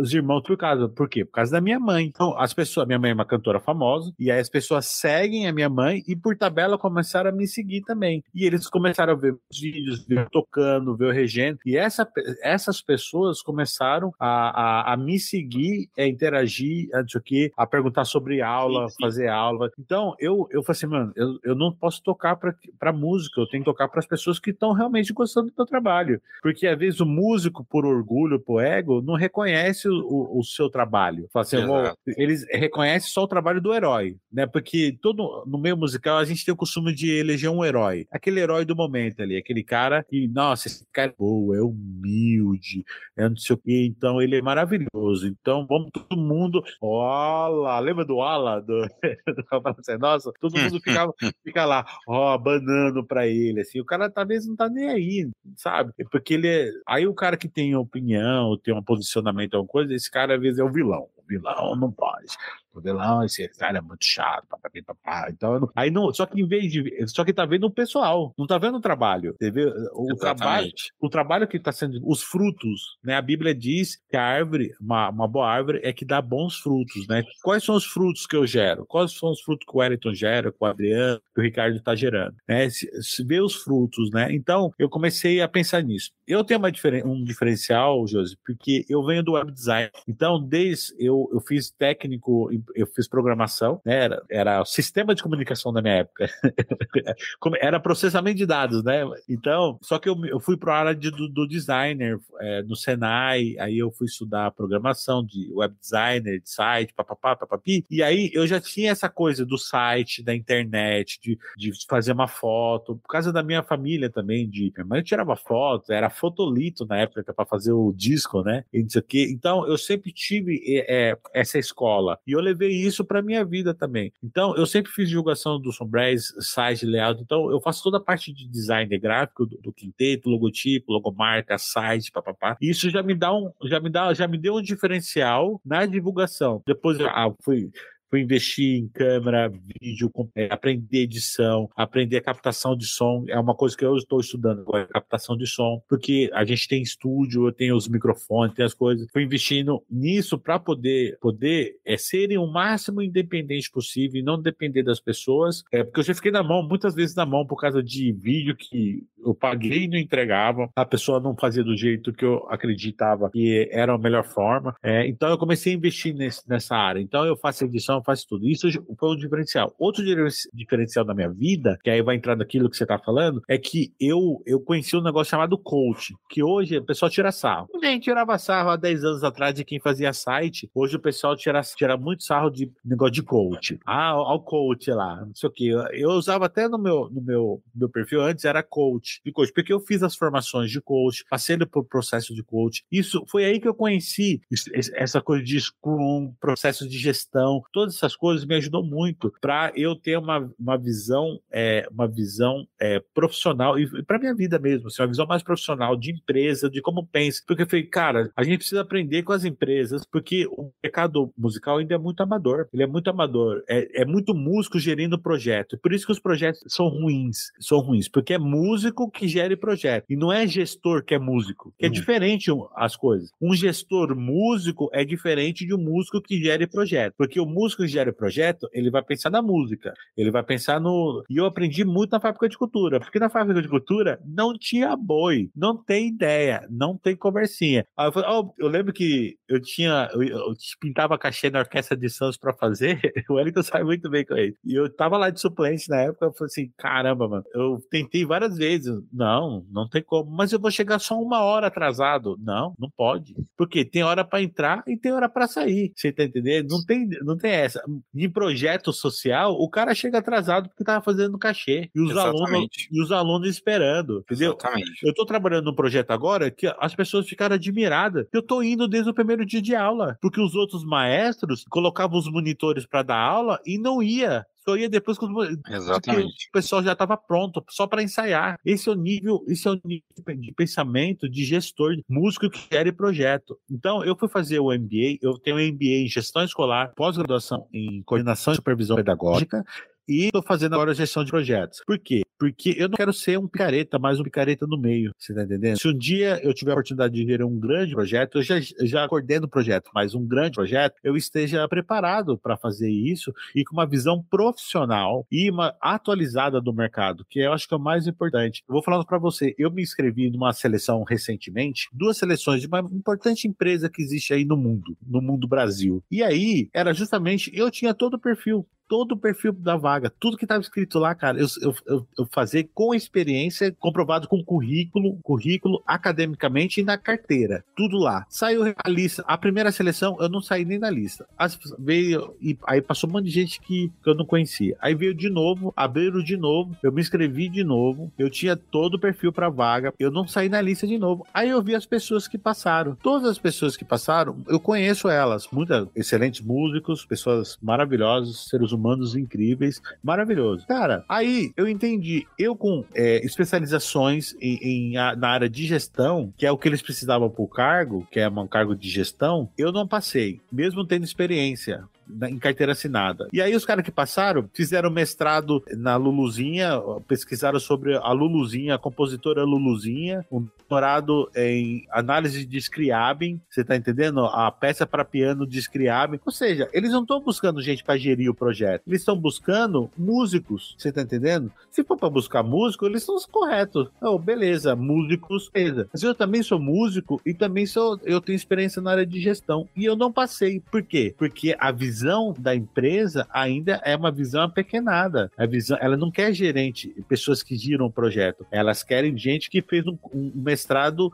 um mestrado em, em, em Scriabin. Em qualquer pra, coisa. Exatamente. Como é que um cara que estudou para analisar o Scriabin vai coordenar pessoas, fazer um Scrum, fazer uma reunião Scrum, ou um design Exatamente. Você tá entendendo? É, Como é que você... É, é. Como é que você vai dar treinamento para pessoas, gerar conflitos, resolver conflitos? Quando o pai entra na, entra na escola lá para bater na professora, como é que você vai conversar com a pessoa? Como é que você vai lidar com isso? Como é que você vai escrever um projeto de lei? Aí tem que ser um cara que fez jiu-jitsu, mano. Você tá entendendo? Também tem isso. Não, e não pode, não pode, você não é. pode. É, você tem que ser uma pessoa que seja um é, é esse, esse pensamento que faz os projetos acabarem musicais no Brasil, porque não há profissionalismo no nosso meio. Então, assim, eu. Exatamente. Né, eu, eu, eu posso eu ser um pouquinho radical em relação a isso, né? Mas eu tô falando, a gente está falando de várias esferas. Trazendo para o quinteto que é menor, eu fei, ter feito esses cursos me ajudou muito a ser um líder melhor. Porque hoje eu sou muito mais paciente também. Porque eu era muito, eu era muito nervoso, assim. Provavelmente eu, eu tô, tô tirando o laudo, eu devo ter déficit de atenção, alguma coisa. Então, algumas coisas me incomodam muito. Deus, se Deus quiser, não vai ser é, TEA, que te, tem a suspeita de ser TEA também. Que a minha mãe também tem essa suspeita disso, que é o, o transtorno de espectro autista, né? Asperger, alguma coisa assim. Porque eu sou, eu sou muito metódico, assim, as coisas tem que ser muito assim. Então, é, eu tô fazendo laudo, tô passando tudo por um processo para poder resolver Mas isso. isso. Isso acho que é mais voltado ao fato de você ser músico e trompetista. Pode ver que o Ricardo e o, o Adriano não, não, não tem nada disso, porque eles são low brass, são tranquilão. Então, por causa disso, eu era muito estressado para resolver problemas. E graças a esses estudos, é, ao conhecimento, a buscar a formação para gerir pessoas, isso melhorou muito o meu relacionamento com os próprios músicos dentro do quinteto. Por isso que eu, hoje eu sou muito mais paciente. Mas é um treinamento, são 22 anos fazendo isso, né? Então o quinteto para mim foi uma, uma grande escola de pessoal de vida mesmo, para eu crescer como, como ser humano. Thank you.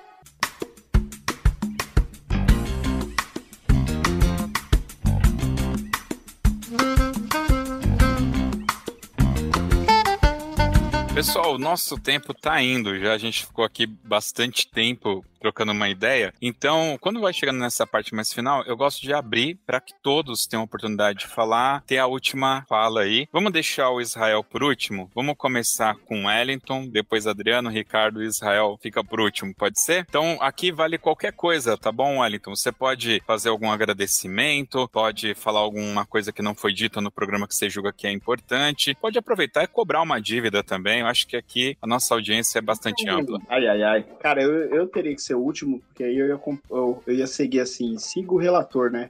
E ia copiar todo mundo e falar alguma coisa cópia aqui. Cara, agradecer o espaço, isso é, é o convite, né, aqui. Eu hoje representando o grupo, é, também fazendo parte do grupo, né, melhor dizendo, aqui. Esse espaço é legal para trocar uma ideia, mesmo é, sabendo que daqui a pouco as pessoas né, vão ouvir isso aqui, vão fazer mais perguntas, vão procurar o grupo, vão procurar saber mais do grupo, de cada pessoa, né. A música é isso, né, música é harmonia, melodia e ritmo, né, que é que você como que trabalha com gestão, você sabe, tem que ter uma harmonia entre as pessoas, tem que ter uma melodia e tem que ter um ritmo de trabalho. Então, agradecer por isso, é, dizer que eu agradecer o Israel pelo convite também de estar no grupo nesse momento. Eu tenho um quinteto que chama SP Brass, que a gente também trabalha é, com temporadas, mas faz uma temporada que a gente não tá, não tá fazendo trabalho. É, é, e, e é isso, cara. Agradecer o Ricardinho aí, que baita tubista, Adriano, Edson também, que me convidou e nunca,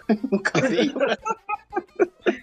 E, cara, depois o Israel vai falar do, do, nosso concerto no dia 23, aí eu acredito. Convidar a galera a ir assistir, prestigiar. E o programa tá muito bonito, muito gostoso de tocar, né? Os ensaios, às vezes, quando a gente termina de ensaiar, olha pro relógio e fala: Putz, meu, poderia ter mais uma horinha pra mandar bala. Eu acho que eu esqueci de agradecer alguma coisa, esqueci de falar alguma coisa também, mas uma, uma outra oportunidade. É, Josi, eu acho que eu já vi você em algum lugar, cara, assim. Talvez essa época aí que eu ia pra, pra Mauá, quando você ia pra Caeiras, na época do Zilton, do Binder. Eu sou muito amigo do Moisés Américo, do Luciano, da época do. Uma galera lá, Andrezinho, né? O, o, próprio Marinho, Marinho também, época, quando era bem molecão. É isso aí. Show de bola. Adriano Salomé, faça o seu agradecimento, dá aquele afago, né? Fica à vontade. Ô, Josi, na verdade, quero agradecer aí também pelo, pelo, espaço, né? Pelo privilégio de estar aqui no seu esse podcast. Eu acho que tudo que foi passado aqui, com certeza vai servir para os nossos ouvintes, né? As, as, experiências. E agradecer também o Israel, aí, que é o nosso chefe aí também, pela, pela, pela oportunidade, né? É, puxa vida, eu amo grupo de câmera. Acho que é pulso no meu, no meu coração isso aí. Então, assim, é, obrigado, Israel público aí. Pensei que você ia falar que você de naipe, né? Mas te amo também.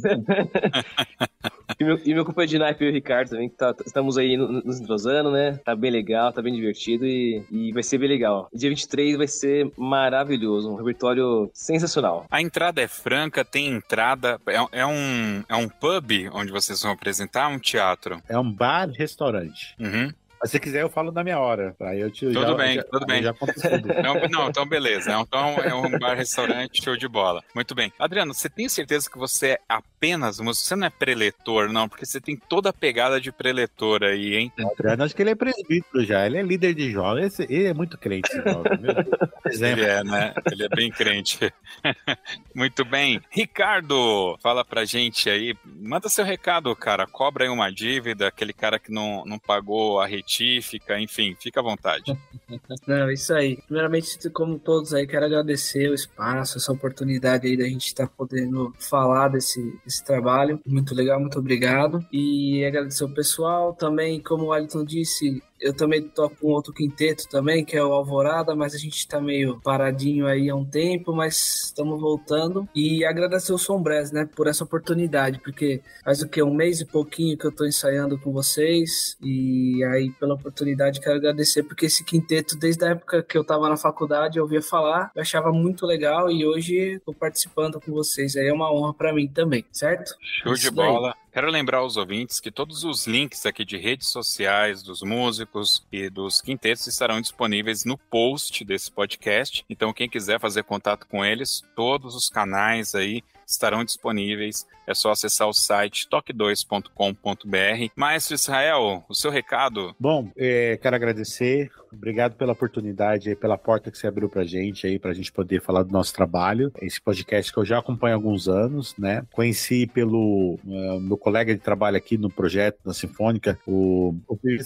ele que compartilhou esse link, aí eu comecei a seguir você, acompanhar é, o, o, podcast. Então, a todos os ouvintes aí, muito obrigado pela oportunidade. Eu queria só corrigir uma informação de curiosidade que estava falando lá atrás, que eu falei que o Canadian Bread existe há 40 anos, mas na verdade, acho que é anos. Porque se não me engano, eles são de 72. Então, e eles saíram da, da Juilliard é, e logo montaram esse grupo lá. Eles eram é, amigos lá em comum, né? Todos eles alunos da Juilliard e eles são, se não me engano. Mas o primeiro quinteto de metais da história é o St. Louis Brass Quintet é, e o quinteto da Philharmonic em Nova York, lá no, no início dos anos, dos anos 40, que foi... É, a ideia deles era, a gente quer tocar, fazer, que nem o quarteto de cordas fazia. O quarteto de cordas tinha uma série de câmara, queriam fazer música de câmara, e eles começaram, uh, o quinteto da Philharmonic em Nova York, criou esse grupo lá dentro deles, lá para eles fazerem concerto, e também a, a, os, em, em, paralelo, o St. Louis Brass Quintet também surgiu tocando música, música regional americana, né? Dixieland, aquelas coisas. Então, fica aí uma curiosidade sobre o surgimento aí dos quintetos, os quintetos de metais. É, nós vamos estar tocando. Opa, alguém levantou a mão, diga, maestro. Você quer falar o quê? Fui eu, cara. É, é, antes, desculpa, eu, eu, podia ser depois. Só é, mandar um abraço pro Edson. Eu brinco bastante com ele, o cara, o nosso trompista que não tá aqui hoje, né? Eu brinco bastante com ele. Teve problema com a internet. Vou mandar um, um abraço para ele. E se ele tivesse aqui, com certeza, eu e ele, a gente já, já estaria brigando, xingando um ao outro. Que é a maneira mais carinhosa que a gente se trata. Muito bom. Em todos os trabalhos. Show de bola. É, o, Edson, o Edson toca em todos os quintetos metais do Brasil, ao mesmo tempo. é, aí. Inclusive, inclusive no Alvorada. Ele faz todos os quintetos, todos. O Edson é um fenômeno. Putz, Mas um abraço aí pro nosso amigo Edson aí, parceiro, parceiraço. Bom, nós vamos estar tocando dia 23 de maio no Tom Tom Jazz, tá? No Tom Tom Jazz, que fica ali na Alameda dos Pamares, 55 em Moema, tá? Ali no bairro de Moema. É, você pode fazer reserva lá do espaço. Tem lá no nosso Instagram, arroba Quinteto Sombras, Sombras com dois S. Tem um telefone de contato, WhatsApp lá que você pode entrar em contato. É, Siga-nos lá no Instagram. A gente está no YouTube também. Se inscreva no nosso canal, é, ative as notificações lá. E estamos no Facebook também. Você pode nos acompanhar. São as três redes que nós temos, nós estamos, somos ativos. É, a entrada lá é 25 reais, tá bom? É, é o cover artístico tá? Tem um cover artístico lá, mas é uma casa muito legal para você ir com a sua família comer, tem um, tem um lanche muito bom, tem, um, tem uma, uh, uns pratos lá muito bom para comer, com um preço super acessível, bem barato mesmo, preço assim que é para você lá se divertir, curtir um som, né? Nós vamos tocar música brasileira, no, o nome do show chama Som Raiz Jazz Brasileiro. Então a gente vai tocar música popular brasileira desde o século XIX até compositores contemporâneos, então a gente vai tocar Hudson Nogueira, tem bastante A maioria dos arranjos nossos é, foi, foi feito pelo compositor Hudson Nogueira e arranjador lá, professor de Tatuí. Vamos tocar também repertório do Duda, maestro Duda. A gente vai tocar e a gente vai estar tá trazendo lá alguns arranjos, alguns arranjos netos, alguns arranjos, alguns arranjos do Marcos Pacheco, que era o trombonista baixo do quinteto. A gente vai estar tá fazendo lá dia 23, a partir das 20 horas, no Toton Jazz. Entrada cover artístico 25 reais, tá? E vai ser a estreia aí nossa aí do depois de, de desde, desde 2019 que a gente não faz apresentação ao vivo, porque em 2020 a gente só fazia online. Então, desde 2019 a gente não, não faz apresentação. Então a gente é uma oportunidade de ver o grupo, de ver essa nova formação. E a gente vai estar tá tocando música brasileira mesmo. Que é muito importante a gente valorizar a nossa música. É, precisa valorizar. A música brasileira hoje não tá muito legal, não. Mas a gente tem muita música boa. É. Cris Vital, você vê agora. Tá Desculpa aí, pessoal. Mas é isso. Muito obrigado. Deus abençoe a vida de todo mundo, todos os ouvintes que estão aí seguindo. Todos nós estamos nas redes sociais, tá bom? Bom, todos os links estão na descrição desse, desse post, né, maestro Josi? Exatamente, exatamente. É isso. Pessoal, muito obrigado por esse tempão que a gente ficou aqui batendo um papo. Acho que deu para conhecer um pouco da história de vocês, conhecer a história dos músicos que compõem eh, o Som Brass, que eu acho que é muito importante, um pouco da experiência de vocês também. Tudo isso é muito bacana, engrandecedor, fora toda a discussão que a gente trouxe aqui à tona. Foi muito show de bola, foi muito proveitoso. É isso. Vamos agora para as dicas culturais.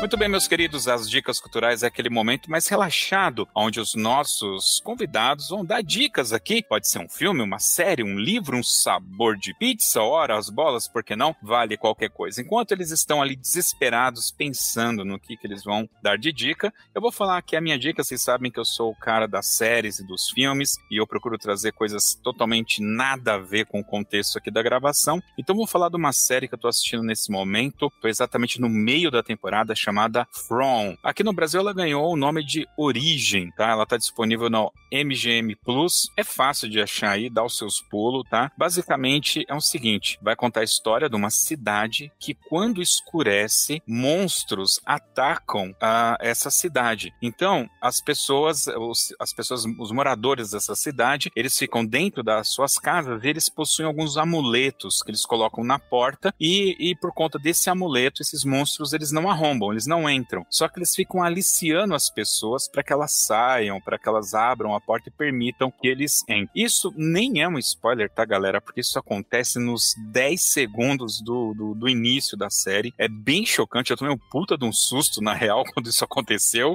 e aí depois, o que que acontece na sequência? Mostra uma família chegando naquela cidade. E aí, a partir do ponto de vista dessa família que chega ali, é que a gente vai conhecer tudo que envolve esse lance de quando anoitece, aparece esses, eu vou chamar de demônios, até onde eu cheguei ali, tem uma cara bem feia, e, e, e, só que assim, não tem muito terror não, tá? Você tem um susto ali no começo, mas dá para assistir bem tranquilamente. Eu, particularmente, fiquei bastante interessado, achei bem legal, assim, o clima que a série criou aí, então fica essa dica aí, From ou Origem aqui é, no Brasil, link no post. É isso. Vamos lá. É, Wellington, tá na, tá na agulha aí a dica? Cara, você. Ó, sim, tem, tem, tem dica na agulha. Posso, posso contextualizar bem rápido a dica? Claro, eu tenho uma claro. filha de 9 anos, um filho de 5 e uma filha de 1 ano. A minha dica é. Eu tenho as, as minhas séries, né? Então é Backyardigans, uh, Patati Patatá. Uh, não é brincadeira isso, eu tô falando. Dora Aventureira. Nananana. E a de 9 anos agora, aí vem a dica pra você que tem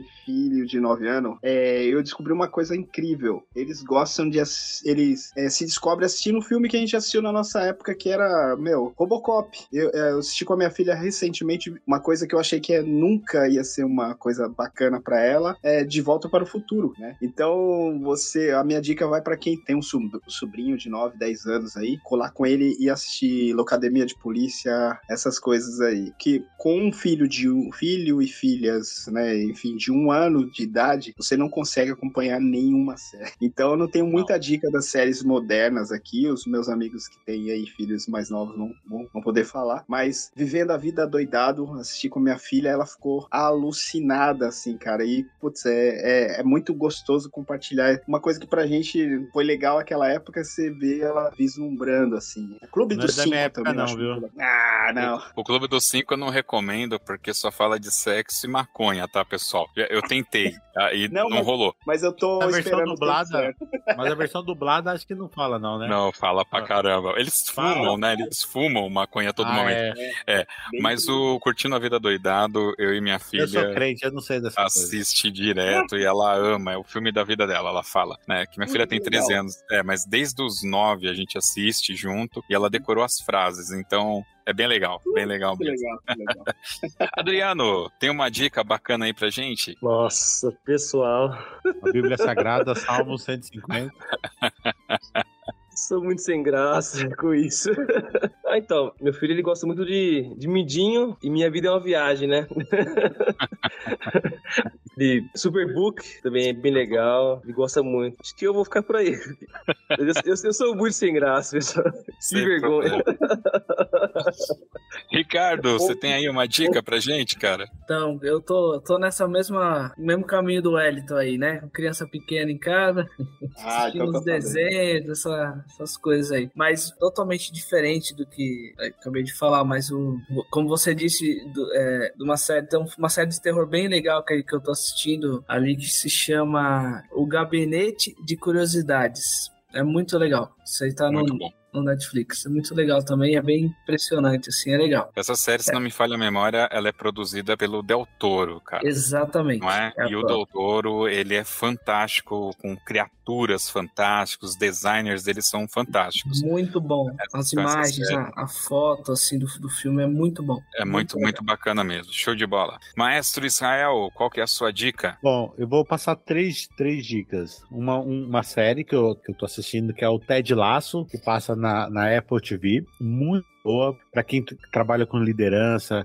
quer falar sobre saúde mental também, é, é saúde é, que é muito comum, como liderar, como trabalhar a cabeça. É muito legal essa série, Ted Laço. Tá super hypada no momento. É, é a série do momento nos Estados Unidos. É chama-se Ted Laço. E eu comecei a assistir essa semana uma série que estreou essa semana no Netflix, que é a, a Diplomata, né? The Diplomat. É, é muito legal essa série. É uma série também muito. É uma comédia, é uma comédia, mas fala sobre essas questões de liderança. É muito, é muito o que está acontecendo agora no momento. São duas séries bem bacanas. E aí eu vou deixar um livro aqui, que é esse livro aqui, que eu estou mostrando aqui na tela, aqui, que chama-se Rápido e Devagar: Duas Formas de Pensar, do Daniel é, Kahneman. Ele é, ele é um, um ganhador do Prêmio Nobel de Economia. É um livro de 2011, é um livro muito, muito vendido, né? E ele fala justamente sobre essa questão da de onde que vem as ideias, como é que isso, é, como é que a questão da psicologia, fala também sobre é, será que as decisões elas são, são feitas de forma intuitiva e emocional? São, é uma pesquisa científica, tá? Mas é uma leitura muito fácil de ler. Eu estou lendo esse livro, nesse livro nesse momento aqui, e que ele fala justamente sobre essas tomadas de decisões. Será, será que ela precisa ser rápida? Será que ela precisa ser devagar? Então, pessoal que, que trabalha com liderança, rápido e devagar, duas formas de pensar do Neil Kahneman, e deixar aquele livro Scrum,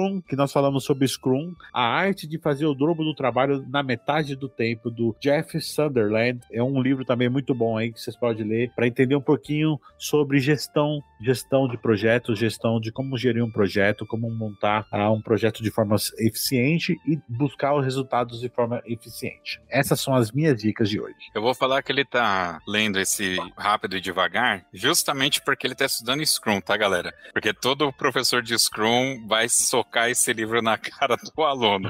A, a mim foi coincidência da vida. Foi Sério? coincidência. É, extremamente Ah, eu, coincidência. eu até levantei porque o meu tava aqui em cima, aqui que eu tava lendo dia desse. Eu tô lendo esse livro aí também. Show de bola, pessoal. É isso. Vamos agora para o Toca na Pista.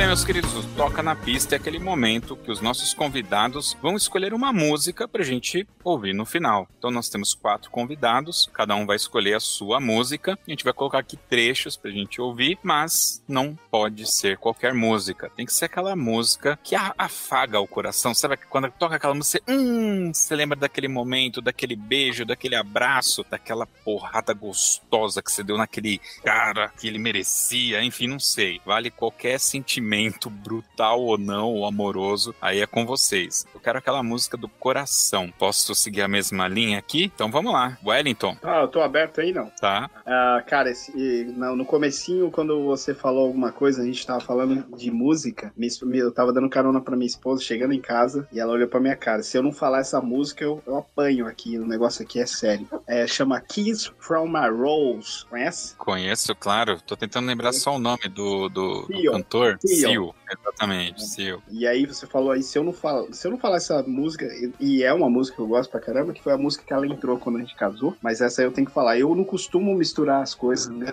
Contar segredos assim, essas, essas coisas, pra não ficar emocionado. Mas aí eu vou ter que falar essa aqui. Mas tem outras aí, mais pra frente, numa próxima oportunidade eu jogo. Mas essa aqui é a, a number one, assim, o topo. Show Kiss from a. Rose. Kiss from a Rose. Aliás, Muito fica a dica, Israel, pra você fazer um arranjo dessa música aí.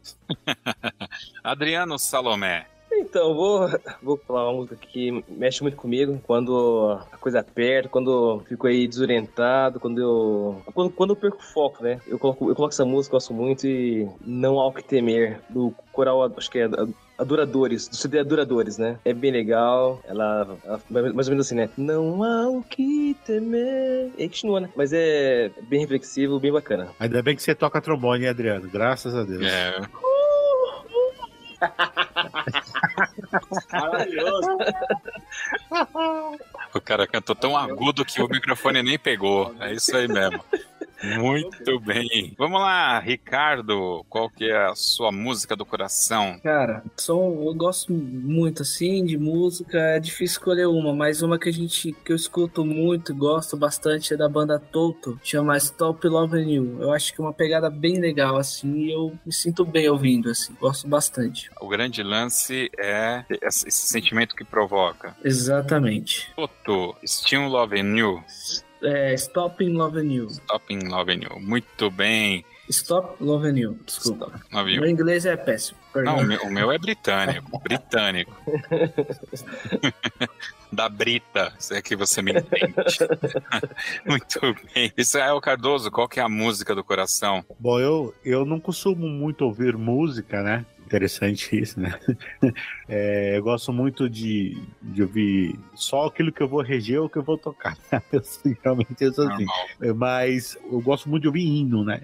Os hinos da, da harpa, pra mim, é uma coisa que eu, eu mexe muito comigo. Mas existe um hino muito especial que eu, eu canto ele quase todos os dias, ou eu toco ele no teclado e canto, que é o Grande é o Senhor do Ademar de Campos. É um hino, é um salmo, né? Esse hino mexe comigo desde criança, ele é muito importante na minha vida. Inclusive, eu gravei ele no meu CD, que está disponível no Spotify, o CD Castelo Forte, Grande é o Senhor, Ademar de Campos. Eu, eu, ele, para mim, é uma referência como pastor, com a visão, a visão dele pastoral, a visão que ele tem sobre o ministério de louvor, sobre música. Então, ele, acho que tudo isso mexe muito comigo, assim. Tudo me faz eu refletir sobre a minha vida espiritual e qual deve ser o caminho que eu devo seguir né, aqui nessa terra que é tão passageira, né? Tão rápido. Show de bola, show de bola. É isso aí, pessoal. Mais uma vez agradecer a todos vocês e para os nossos ouvintes lembrar que todos os links de contato com todos os músicos do quinteto vai ter tudo o link aqui no post